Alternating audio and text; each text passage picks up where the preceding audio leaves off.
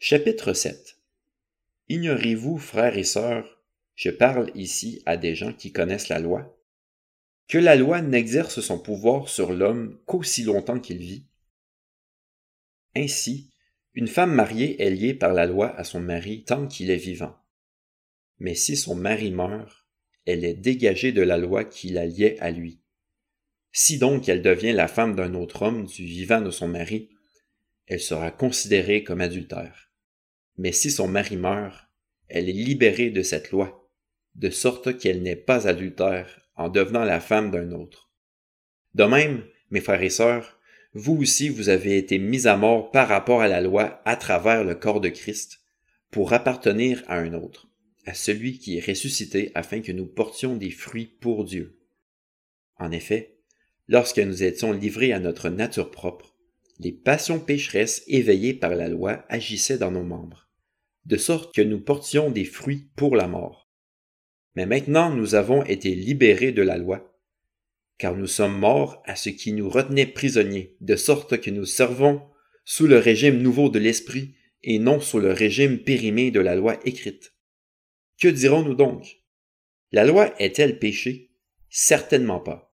Mais je n'ai connu le péché que par l'intermédiaire de la loi. En effet, je n'aurais pas su quelle est la convoitise si la loi n'avait pas dit Tu ne convoiteras pas? Saisissant l'occasion offerte par ces commandements, le péché a produit en moi toutes sortes de désirs. En effet, sans loi le péché est mort. Pour ma part, sans la loi, je vivais autrefois. Mais quand le commandement est venu, le péché a repris vie et moi, je suis mort. Il s'est trouvé que le commandement qui devait conduire à la vie m'a conduit à la mort. En effet, le péché saisissant l'occasion offerte par le commandement m'a trompé et par lui m'a donné la mort. Ainsi donc, la loi est sainte, et le commandement est saint, juste et bon. Ce qui est bon est-il donc devenu synonyme de mort pour moi? Certainement pas. Au contraire, c'est la faute du péché. Il s'est manifesté comme péché en me donnant la mort par ce qui est bon. Et ainsi, par l'intermédiaire du commandement, il montre son caractère extrêmement mauvais.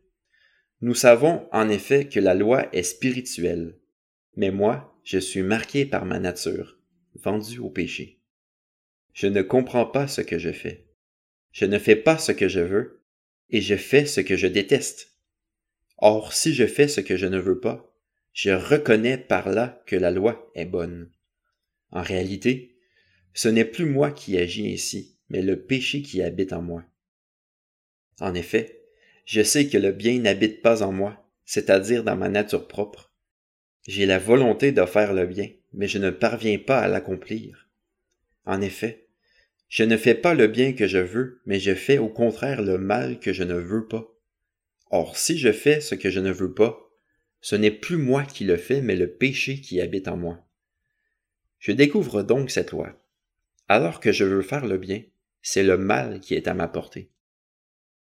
En effet, je prends plaisir à la loi de Dieu, dans mon être intérieur, mais je constate qu'il y a dans mes membres une autre loi. Elle lutte contre la loi de mon intelligence et me rend prisonnier de la loi du péché qui est dans mes membres. Malheureux être humain que je suis, qui me délivrera de ce corps de mort? J'en remercie Dieu, c'est possible par Jésus-Christ notre Seigneur.